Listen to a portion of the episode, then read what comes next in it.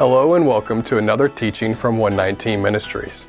Our ministry believes that the whole Bible is true and directly applicable to our lives today. If you would like to know more about what we believe and teach, please visit us at testeverything.net. We hope that you enjoy studying and testing the following teaching.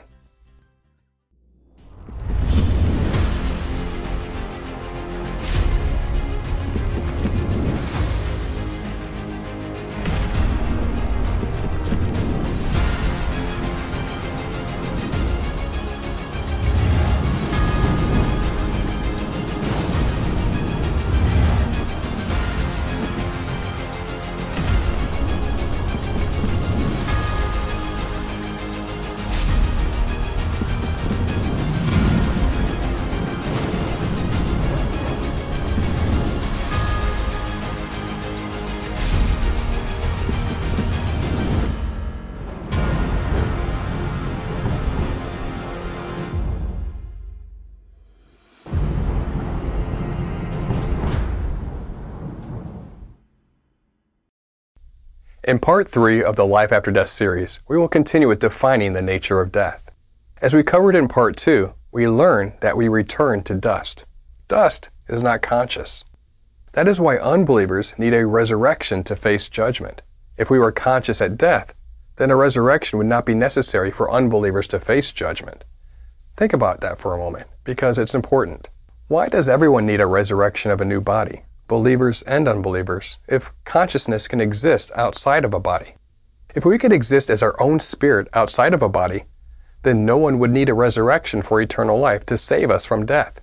We would not need a resurrection for eternal rewards. Unbelievers would not need a resurrection just to be told their judgment.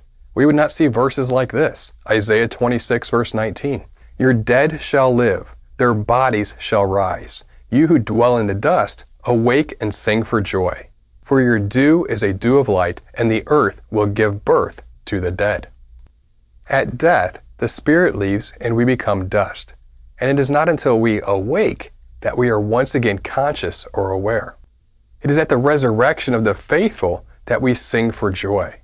We are once again conscious and alive. James chapter 2 verse 26. For as the body apart from the spirit is dead, so also faith apart from works is dead. James likely pulls this idea in part from Job chapter 34. If he, Yahweh, should set his heart to it and gather to himself his spirit and his breath, all flesh would perish together, and man would return to dust. Without Yahweh's spirit that animates us, we are dead and return to dust. Scripture constantly reminds us that we return to dust, as though returning to dust is the problem and the resurrection is the solution. Of course, turning to dust is not a problem if the theory of the faithful being a ghost-like spirit in heaven is accurate. Nor is turning to dust even remotely an unbeliever's problem as compared to being tormented forever in a spirit in something called hell. More on all of that later. At the moment, we are simply highlighting Scripture's emphasis of us turning to dust as the problem of death and the resurrection as the solution and noting Scripture's absence of any temporary existence as a conscious spirit between death and the resurrection. Job chapter 21. They lie down alike in the dust, and the worms cover them. Psalm 22. My strength is dried up like a potsherd, and my tongue sticks to my jaws. You lay me in the dust of death. Psalm 90.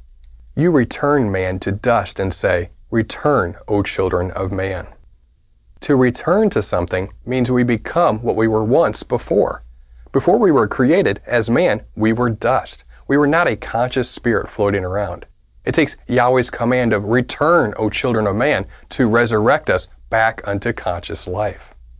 Psalm 103. For he knows our frame. He remembers that we are dust. We are dust, and Yahweh remembers that. For what purpose? For the purpose of the promised resurrection. We are not a conscious spirit waiting for resurrection, but simply non living dust, waiting for a resurrection back to life. Psalm 104. When you hide your face, they are dismayed. When you take away their breath, they die and return to dust. What do we become? we return to dust. The pattern over and over is that we become nothing more than dust. We see no indication that our body becomes dust, and we also become a conscious spirit. The biblical pattern presented to us repeatedly is that we are dust, and consequently in need of a resurrection. The problem is not that we are spirit like ghosts and need a body. Ecclesiastes chapter 3 verse 20. All go to one place. All are from the dust, and to dust all return. What is Sheol? Now, doesn't Scripture say that we will all go down to Sheol? Isn't Sheol something beyond just dust? Actually, no. Sheol is actually just another metaphor for us becoming dust. It is nothing uniquely special, nor contradicts anything else Scripture declares we become at death. Job chapter 17. Will it go down to the bars of Sheol?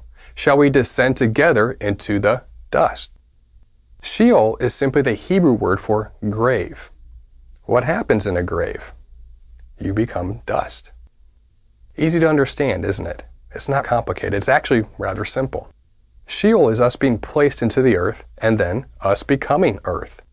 Descending into Sheol simply means one has died. It is a Hebraic idiom, not much different than some English idioms for death.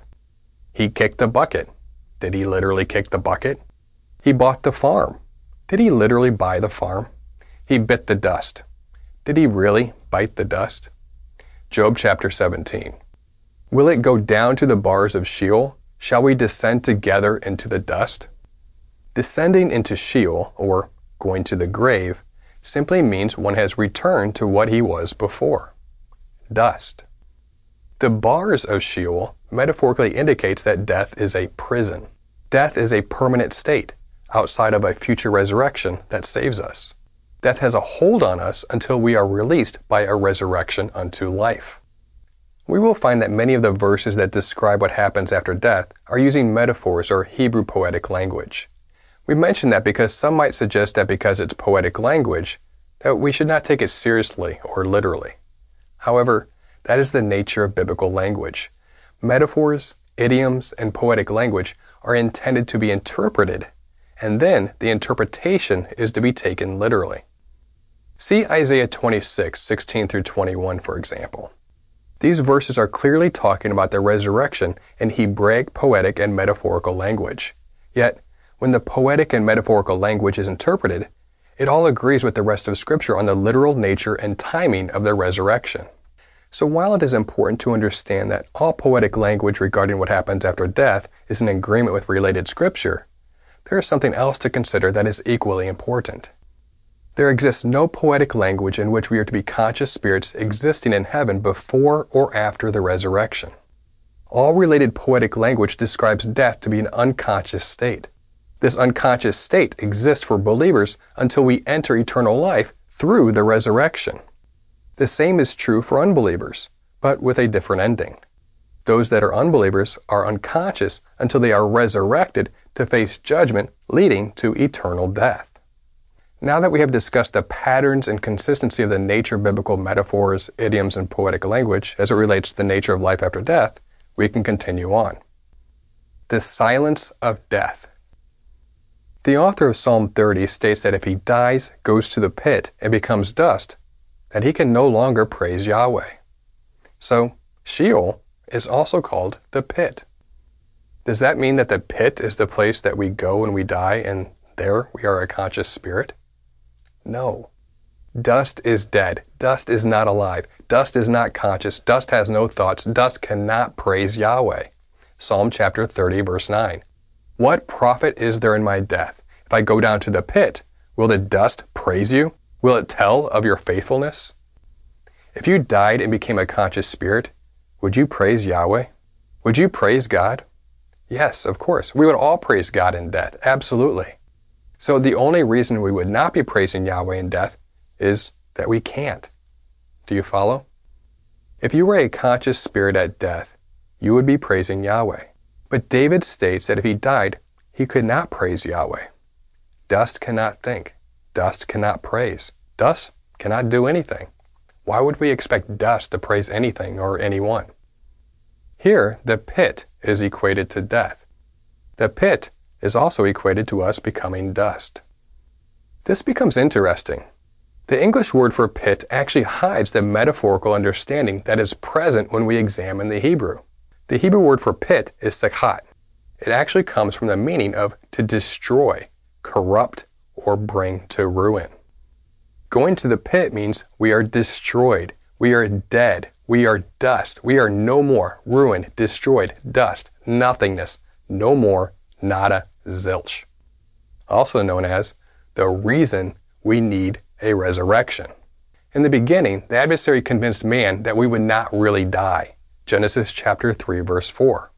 But the serpent said to the woman, You will not surely die. But the serpent lied.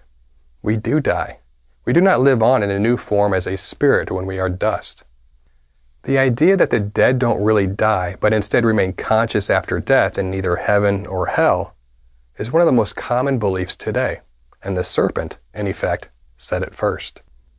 We do die, and that was one of the first things Yahweh clarified to counter the lie of the serpent by declaring that we now return to dust at death. Sadly, the serpent's lie lives on. Job has quite a lot to say about death and the nature of it. After Job experienced some substantial mental and physical trials and losses, he cursed the day of his birth and wished that he had died at birth. Here's what he says about the dead, a group he sadly at one point desired to be among. Job chapter 3. Why did I not die at birth, come out from the womb and expire? Why did the knees receive me, or why the breast that I should nurse? For then I would have lain down and been quiet. I would have slept, and I would have been at rest, with kings and counselors of the earth who rebuilt ruins for themselves, or with princes who had gold, who filled their houses with silver. Or why was I not as a hidden stillborn child, as infants who never see the light? There the wicked cease from troubling and there the weary are at rest.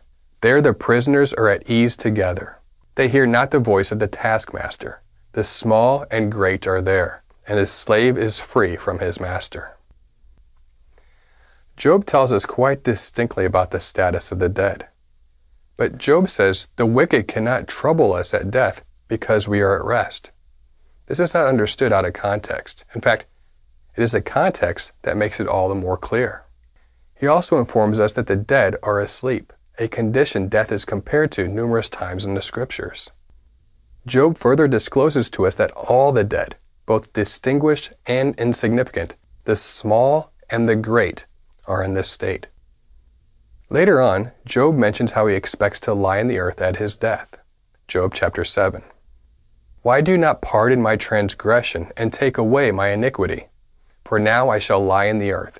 You will seek me, but I shall not be. Job continues on later with his contemplations on death, but he adds a significant detail. Job chapter 12. But a man dies and is laid low. Man breathes his last, and where is he? As waters fail from a lake, and a river wastes away and dries up, so a man lies down and rises not again. Till the heavens are no more, he will not awake, or be roused out of his sleep. Oh, that you would hide me in Sheol, that you would conceal me until your wrath be past, that you would appoint me a set time and remember me. If a man dies, shall he live again? All the days of my service I would wait till my renewal should come. Here we see that Job had some knowledge of the resurrection. When we are dead, we are not alive. We are not a conscious spirit. So Job asks, Shall we live again? This is not a question you ask, nor care about if you're a happy, conscious spirit already living in heaven. Think about that. So, will we live again? The answer is yes. At a set time when Yahweh remembers us, we are then renewed. We are then resurrected. Job mentions this and clearly defines the resurrection as the means to no longer being dead. The resurrection animates us to a conscious state, out of rest or non existence, and back to the living. How many know that the word rest in Hebrew, at its core, means to cease or desist? For example, on the Sabbath, we are to rest. We cease or desist work. When we die, we simply cease everything. There is no activity. That is quite profound when you think about it. Death as rest is the definition that is right before us, meaning to cease. That is the opposite of being an active conscious spirit somewhere following death. In rest, we cease everything until the resurrection. A little further on, Job speaks of the resurrection in more detail. Job chapter 19.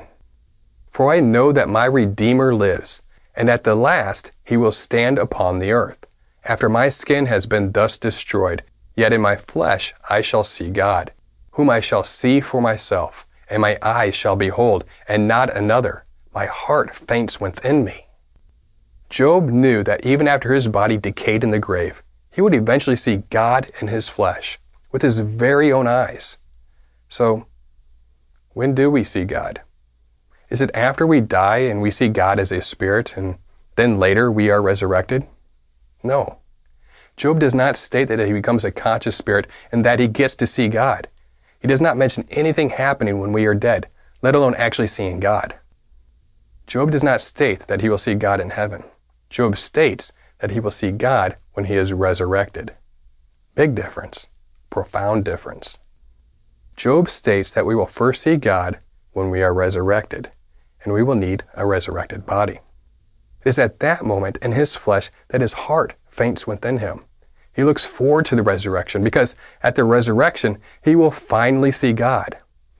We are no different than Job. We also have to wait till the resurrection. He knew of the resurrection of the dead and was anxiously looking forward to it. Why? Because he understood the resurrection was mankind's only hope of overcoming and defeating death. If there was no resurrection, the dead would continue to sleep in their graves forever, unconscious and unaware. King Solomon shared the same understanding that Job had regarding the fate of those who were dead. Solomon, stated to be the wisest man in the world, clearly understood the ultimate finality of death.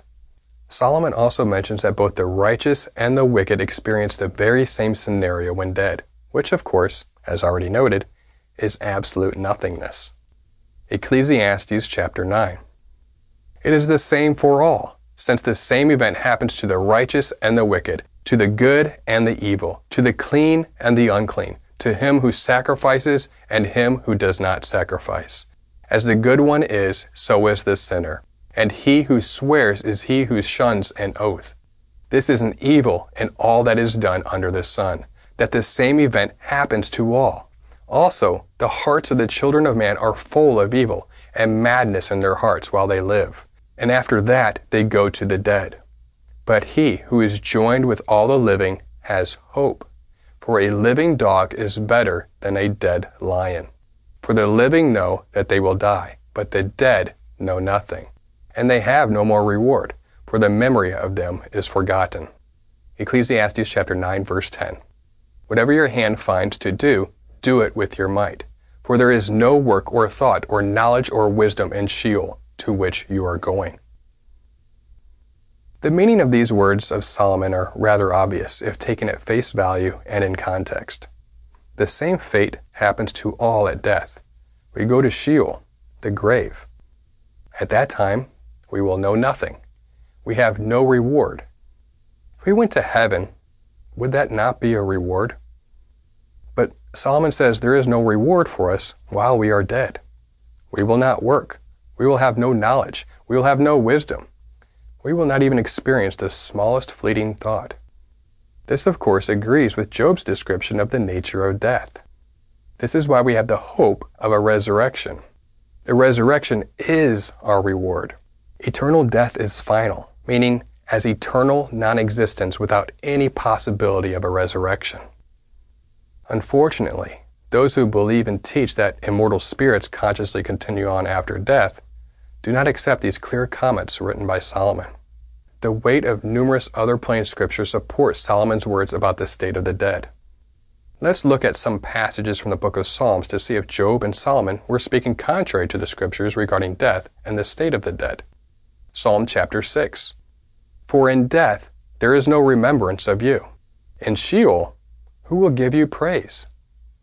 In Psalm chapter 6, David makes the clear statement that no one remembers God when they are dead. he again mentions that no one is praising God when they are dead. It does not matter if you are a believer or an unbeliever. When you die, you will not remember God. When you die, you will not be praising God. You cease. You stop. How many have heard it said and believe that when we die, we immediately become a spirit praising God, and that's when eternity begins? But David makes it clear in Psalm chapter 6 that in death, no one is or has ever praised God, or even remembered Him. Can you imagine any believer that has died and became some conscious spirit form never ever praising God? Can you imagine any possibility that if we are conscious after death that we would not remember God at all? Of course not. The only reason we would not remember God or be praising God is because we can't. We are not conscious. We are not self-aware. We are asleep. We are nothing more than dust. When you die, you will not be praising God. You will praise God when you are resurrected, and like Job, finally see Him with your own eyes. David compares death to sleep in Psalm 13. Consider and answer me, O Yahweh my God. Light up my eyes, lest I sleep the sleep of death. In Psalm 17, David speaks of waking from death at the resurrection. This parallels Job's comments about the resurrection. Psalm 17 as for me, I shall behold your face in righteousness. When I awake, I shall be satisfied with your likeness. So, we do not awake unto the likeness of God until the resurrection. We are asleep until the resurrection. We are not conscious until the resurrection. Psalm 30. O Yahweh my God, I cried to you for help, and you have healed me. O Yahweh, you have brought up my soul from Sheol. You restored me to life from among those who go down to the pit. Sing praises to Yahweh, O you his saints, and give thanks to his holy name. In this song for the dedication of the house of David, the psalmist gives God thanks for restoring his life. Praising God following death is not happening until we are restored back to life through the resurrection. So the only way out of this prison of Sheol is through the resurrection. This means that all dead are still in Sheol, the pit, the grave, as dust, until the still future resurrection occurs. The question he asks in verse 9 emphasizes that if he were dead, he would not be able to praise God for his works and declare his truth. Psalm 30. What profit is there in my death if I go down to the pit? Will the dust praise you? Will it tell of your faithfulness? Hear, O Lord, and be merciful to me. O Yahweh, be my helper. Why would he not be praising God in his death? Because he is only dust at this point. In Psalm 88, Heman the Ezrahite speaks of the affliction he has suffered. He pleads with God to save him before he dies, because he knows that if he doesn't, he has no hope. His rhetorical questions are designed to rouse God to action before he dies and all hope is lost. Psalm 88 O Yahweh, God of my salvation, I cry out day and night before you. Let my prayer come before you. Incline your ear to my cry. For my soul is full of troubles, and my life draws near to Sheol. I am counted among those who go down to the pit. I am a man who has no strength, like one set loose among the dead, like the slain that lie in the grave, like those whom you remember no more. For they are cut off from your hand. You have put me in the depths of the pit, in their regions dark and deep. Your wrath lies heavy upon me, and you overwhelm me with all your waves. You have caused my companions to shun me. You have made me a horror to them. I am shut in so that I cannot escape. My eye grows dim through sorrow. Every day I call upon you, O Yahweh. I spread out my hands to you. Do you work wonders for the dead? Do the departed rise up to praise you? Is your steadfast love declared in the grave, or your faithfulness in Abaddon?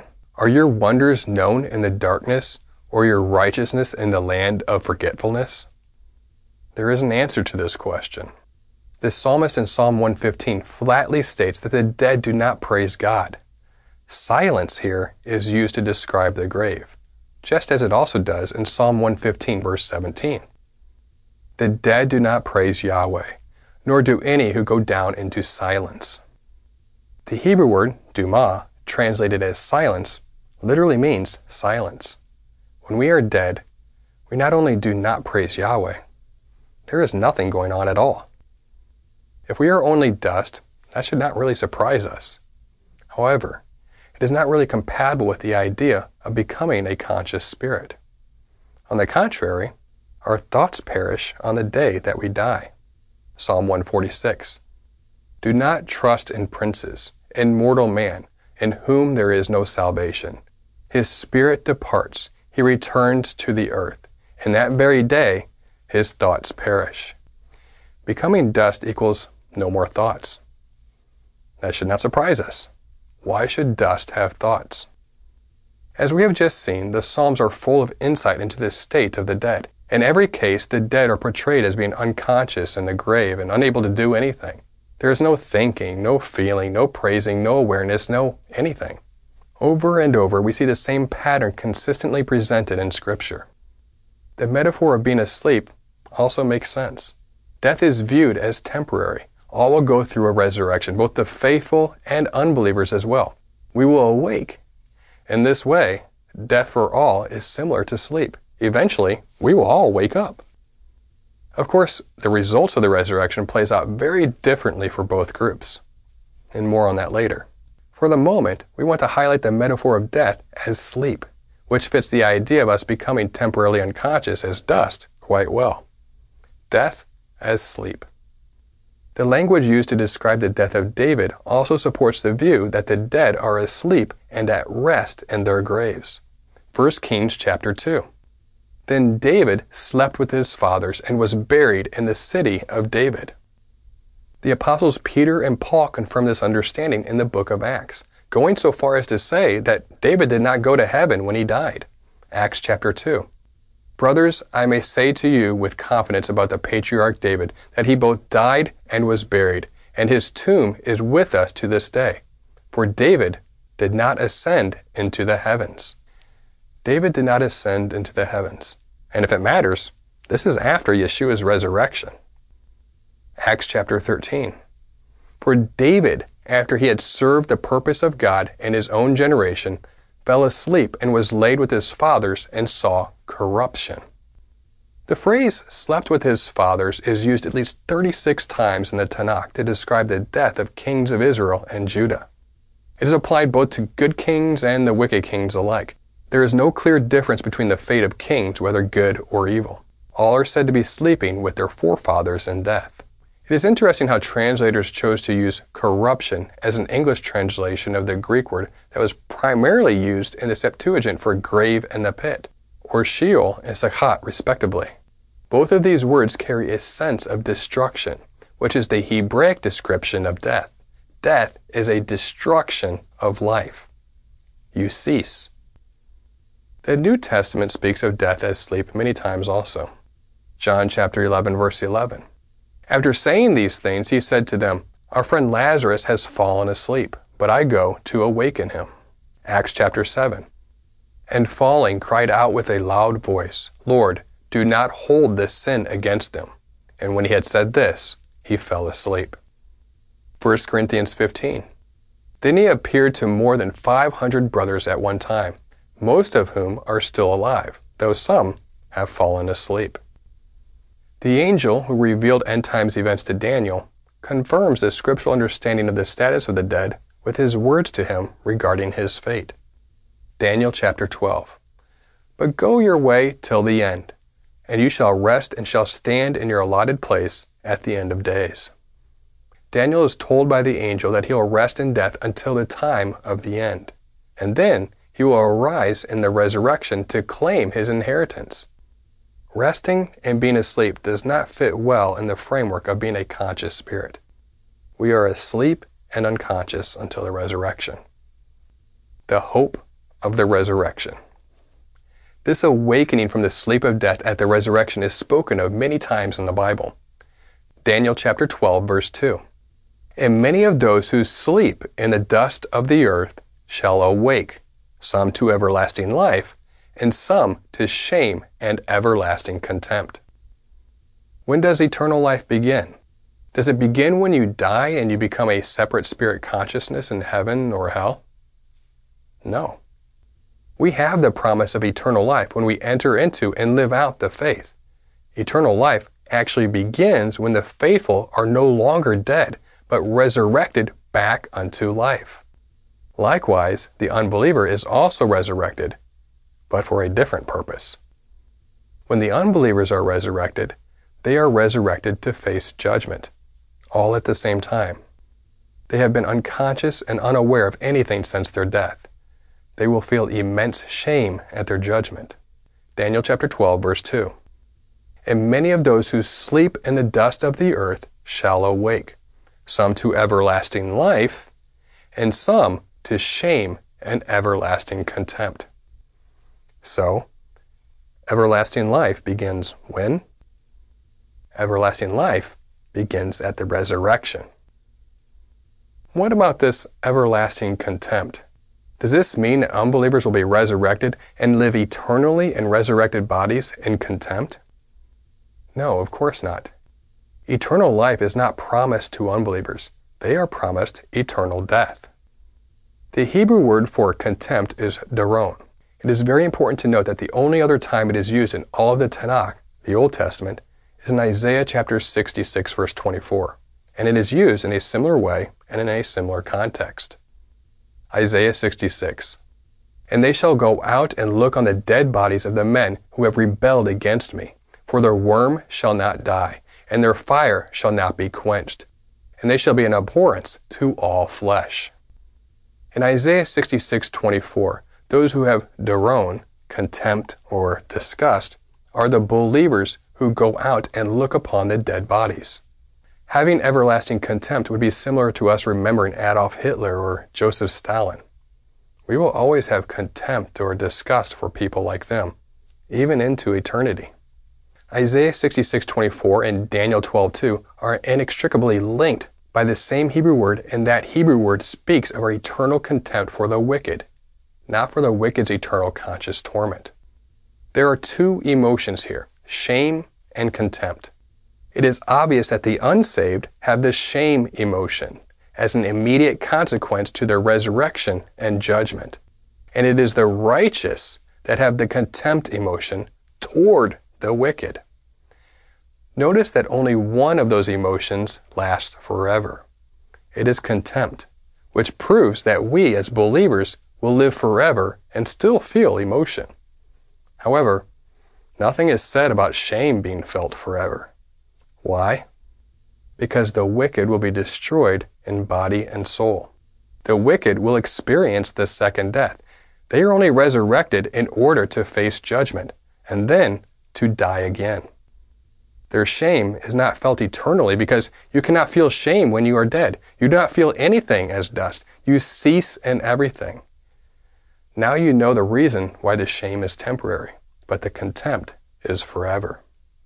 We will cover more regarding the timeline and process leading to the final fate of unbelievers later, as that was simply a necessary overview as it was an element of Daniel chapter 12. But for now, let's continue on with the verses highlighting our resurrection from our status of death as dust. Isaiah 26. Your dead shall live, their bodies shall rise. You who dwell in the dust, awake and sing for joy. For your dew is a dew of light, and the earth will give birth to the dead. So at the resurrection, our status is unconscious dust. We are dead. We dwell in the dust. We do not dwell as a conscious spirit. We are not singing for joy in heaven as a ghost like spirit. We do not sing for joy until the resurrection. John chapter 5. Do not marvel at this, for an hour is coming when all who are in the tombs will hear his voice. Ephesians chapter 5. But when anything is exposed by light, it becomes visible. Therefore it says, Awake, O sleeper, and arise from the dead, and Christ will shine on you. As we have seen over and over, the Bible speaks of death as a condition of unconsciousness similar to sleep. Many quote Paul's writings to supposedly disprove our sleeping status in death, and we will examine those in the next part of this teaching series. However, it is actually from Paul that we receive the most emphatic declaration of the resurrection from the dead as the only hope for those who have died. Let's examine Paul's comments about the resurrection from the 15th chapter of 1 Corinthians in detail. Verse 12. Now if Christ is proclaimed as raised from the dead, how can some of you say there is no resurrection of the dead?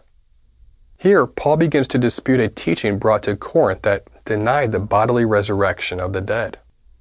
This false teaching likely took root among the Corinthian church due to the strong cultural influence exerted by the dualistic Greek view of human nature and Gnostic influence that taught that anything physical was evil. The first century Greeks had a view that the conscious spirit lives on as a separate ghostly version of us after the body dies. This perspective has influenced Christian doctrine since at least the first century, and it even influenced some Jewish sects, such as the Sadducees during and before the first century. We see the impact of this influence even to this day. This unbiblical view apparently had caused some Corinthian believers to falsely conclude that a resurrection from the dead was not necessary since the spirits of departed believers were already with Christ in heaven. That makes sense. If you are a conscious spirit living in heaven, then who needs a body? Who then needs a resurrection? We have also made that point several times already. Consequently, influenced by the Greeks, the Sadducees did not believe in a resurrection because they believed in the idea of the dead becoming conscious spirits. However, Paul, coming from a Pharisaic Jewish background, viewed the nature of death in a completely different way. The dictionary of Paul and his letters has this to say about Paul's beliefs regarding the resurrection. Paul's teaching about the bodily resurrection arises out of a Jewish anthropology in which the soul is the animating principle of human life. In mainstream Jewish thought, human beings do not have souls, they are souls. Given this background, it is perfectly understandable how in Romans 8:23 Paul describes the effects of the resurrection in terms of the ultimate redemption of our bodies. As a side note, the Greek word translated as raised, found in verse 12, is a form of this Greek verb. The exegetical dictionary of the New Testament states the basic meaning of egeiro is to wake from sleep or awaken, rise. Literally, Paul's comment could be translated, he has been awakened from the dead. 1 Corinthians 15. But if there is no resurrection of the dead, then not even Christ has been raised. And if Christ has not been raised, then our preaching is in vain and your faith is in vain. We are even found to be misrepresenting God because we testified about God that he raised Christ, whom he did not raise if it is true that the dead are not raised. Paul addresses the very heart of this false doctrine in verse 13. He firmly links the future resurrection of the dead with the past resurrection of the Messiah. If the dead are not going to be awakened from their sleep at the resurrection, then Paul says that neither has Christ been awakened from death. And if Christ has not been awakened from death, then their hope is futile and meaningless. Additionally, that would mean that Paul and the other apostles would have been spreading a false message. 1 Corinthians 15, 16 through 17. For if the dead are not raised, not even Christ has been raised. And if Christ has not been raised, your faith is futile and you are still in your sins. For emphasis, Paul again states that in verse 16, if the dead are not going to wake up from the sleep of death in the future, then Christ has not already been awakened. If this is the case, Paul tells them that their faith is useless and there has been no forgiveness for their sins. Everything depends on a resurrection to save us from death. Everything. If there is no resurrection, then there is only eternal death. We would never live again. 1 Corinthians 15. Then those who have fallen asleep in Christ have perished. If in Christ we have hope in this life only, we are of all people most to be pitied. Now Paul takes his case a step further. If there is no resurrection, then those believers who have died while believing in Christ have ceased to exist, eternally perished. Perish, to destroy utterly, to kill, to bring to naught, make void, to be destroyed, perish. There is no ambiguity in Paul's argument. He clearly states that the only hope for life after death is in our resurrection, made possible with the Messiah's resurrection. Without our future resurrection following death, we are perished, utterly destroyed, made void, game over, nothingness forever. Paul's position here totally negates the Hellenistic belief that at death we become conscious spirits in heaven with the Messiah. If at death we are in heaven with the Messiah, then there is no need for a resurrection that supposedly is our only hope. We don't need a hope for anything, even for a resurrection, if at death we are in heaven with Messiah Yeshua. What more hope would we need to look forward to if at death we are already in heaven with our Messiah? 1 Corinthians 15. But in fact, Christ has been raised from the dead, the first fruits of those who have fallen asleep. For as by a man came death, by a man came also the resurrection of the dead. For as in Adam all die, so also in Christ shall all be made alive, but each in his own order. Christ, the first fruits. Then at his coming, those who belong to Christ. Then comes the end, when he delivers the kingdom to God the Father, after destroying every rule and authority and power. For he must reign until he has put all his enemies under his feet. After laying out the ultimate consequences of the rejection of the resurrection on their theology, Paul goes on to state the facts to the Corinthians. Yeshua had indeed been awakened from the sleep of the dead. When God raised him from the sleep of death to glorious eternal life, our Messiah became the first fruits of all those who will be awakened from death at a later time. Since death originally entered the human race because of Adam's sin, the resurrection of the dead to immortality came by way of a man's perfect obedience. But there is to be an order to the resurrection to immortality. Yeshua the Messiah first, then those messianic believers at the coming of Yeshua. More detail than this we are not really given, but Paul then tells us the end result. Messiah will reign until the last enemy, death, is destroyed. Paul sums up his dissertation on death and the resurrection toward the end of chapter 15. 1 Corinthians 15, verses 50 through 54. I tell you this, brothers, flesh and blood cannot inherit the kingdom of God, nor does the perishable inherit the imperishable. Behold, I tell you a mystery. We shall not all sleep, but we shall all be changed, in a moment, in the twinkling of an eye, at the last trumpet. For the trumpet will sound, and the dead will be raised imperishable, and we shall be changed. For this perishable body must put on the imperishable, and the mortal body must put on immortality. When the perishable puts on the imperishable, and the mortal puts on immortality, then shall come to pass the saying that is written Death is swallowed up in victory. Paul begins here with a statement that is often overlooked flesh and blood mortals cannot inherit the kingdom of God. As numerous other scriptures show, however, they will be in the kingdom of God. He goes on to say that not all believers will die before Messiah Yeshua returns, but when he returns, all believers will be changed instantly at the sounding of the last trumpet. At the sounding of this trumpet, the dead saints will awake from their sleep in a new, immortal, and imperishable body. This is the resurrection we will go from having an earthly body to having a heavenly body. 1 Corinthians 15.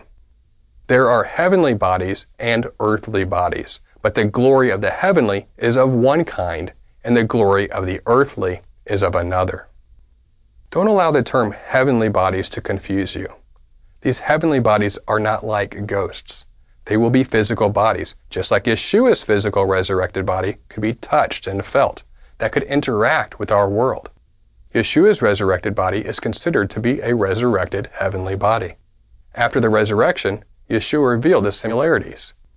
Luke chapter 24.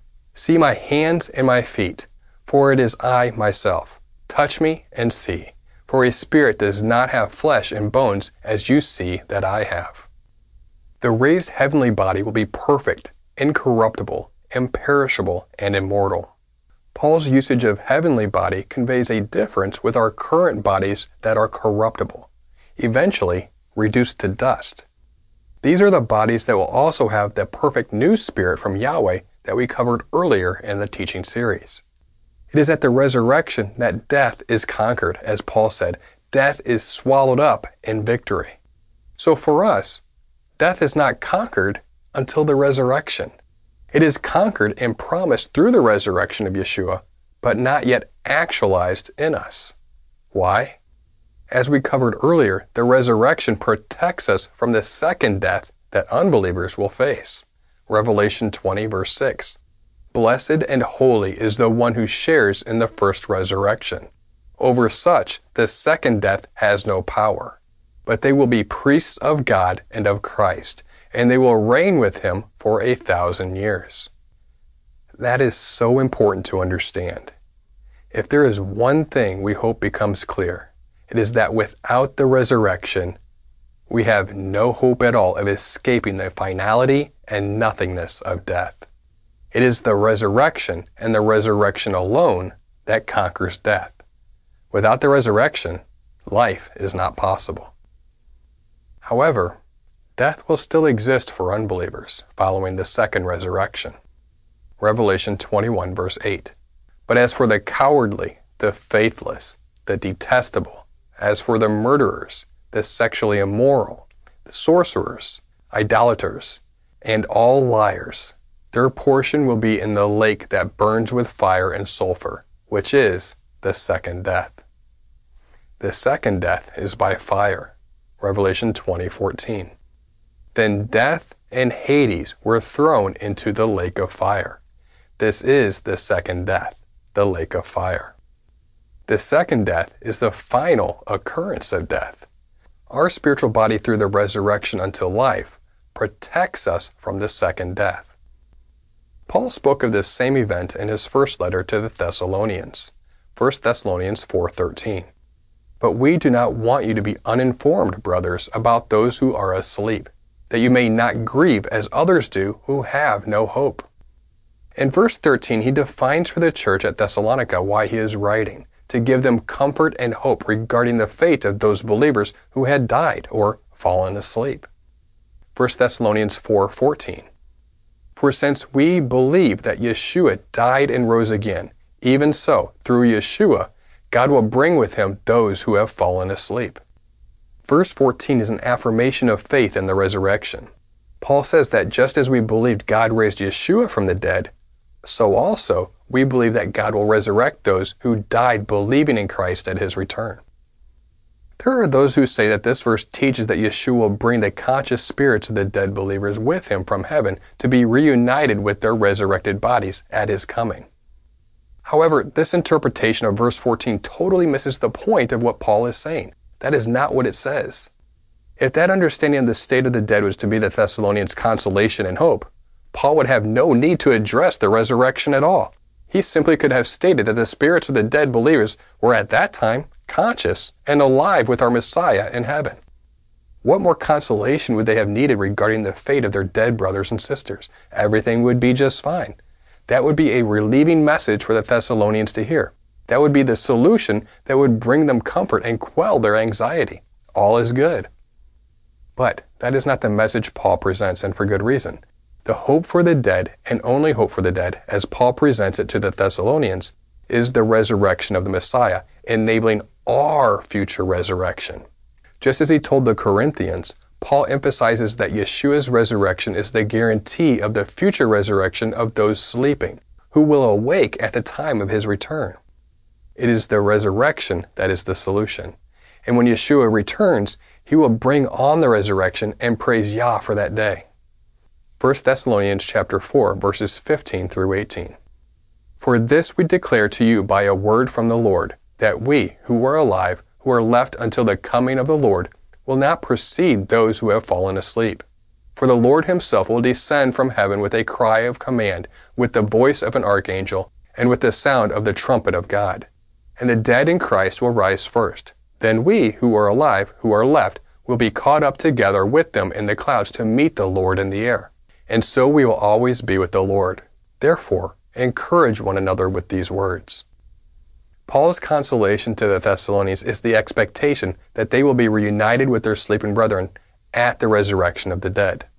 The sleeping dead will be resurrected first, brought into the air with Messiah Yeshua. And then the faithful that are alive during this time will also be changed and brought up to meet the resurrected dead. Yahweh will bring and give us back our thoughts, emotions, etc., our new heart and new spirit when we are resurrected but such will be cleansed and pure, free from the virus of sin.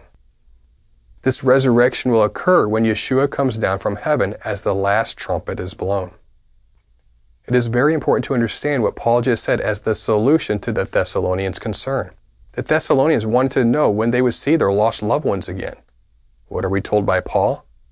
We are not told that they will be reunited with believers in heaven at death. We are told that we are reunited at the resurrection. Many miss that profound distinction. The dead will rise from their graves first, and together with them, those believers who remain alive will be changed into their heavenly bodies and will ascend to meet Yeshua in the air.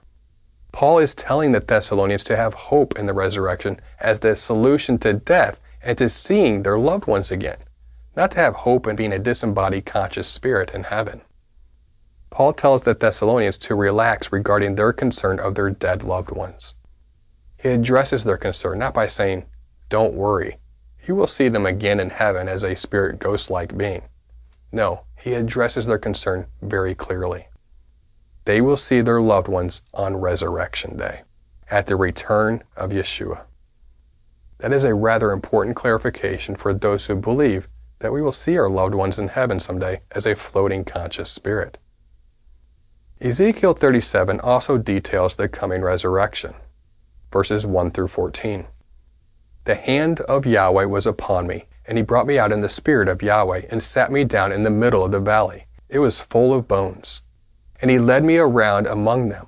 And behold, there were very many on the surface of the valley, and behold, they were very dry.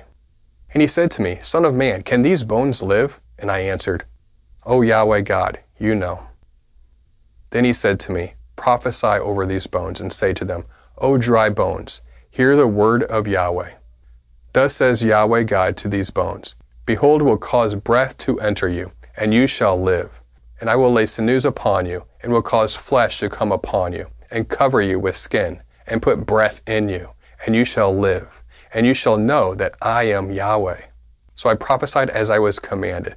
And as I prophesied, there was a sound, and behold, a rattling. And the bones came together, bone to its bone. And I looked, and behold, there was sinews on them, and flesh had come upon them, and skin had covered them, but there was no breath in them. And he said to me, Prophesy to the breath, prophesy, Son of Man, and say to the breath, Thus says Yahweh God, Come from the four winds, O breath, and breathe on these slain, that they may live. So I prophesied as he commanded me, and the breath came into them, and they lived and stood on their feet, an exceedingly great army. Then he said to me, Son of man, these bones are the whole house of Israel. Behold, they say, Our bones are dried up, and our hope is lost. We are indeed cut off. Therefore prophesy and say to them, Thus says Yahweh God, Behold, I will open your graves and raise you from your graves, O my people. And I will bring you into the land of Israel. And you shall know that I am Yahweh when I open your graves and raise you from your graves, O my people and I will put my spirit within you, and you shall live. And I will place you in your own land. Then you shall know that I am Yahweh. I have spoken, and I will do it, declares Yahweh. When the resurrection takes place, we will be brought into the land of Israel, where Yeshua will reign for 1,000 years. More on that later. This concludes part three of the Life After Death series. In this part of the Life After Death series, the following should now be better understood. Death is a returning to dust. We are not conscious while we are dead. Some Hebraic metaphors for this are Sheol, silence, and sleep, which help illustrate the non conscious attributes of death. And finally, our only hope and escape from death is the coming resurrection unto life, which is a returning of our consciousness to a new, heavenly, yet physical body. In part 4 of the Life After Death series, we will examine scriptures used by those who believe that conscious spirits live on after death. In other words, we will answer some criticisms or objections to our presented conclusions. We pray that you've been blessed by this teaching, and remember, continue to test everything. Shalom.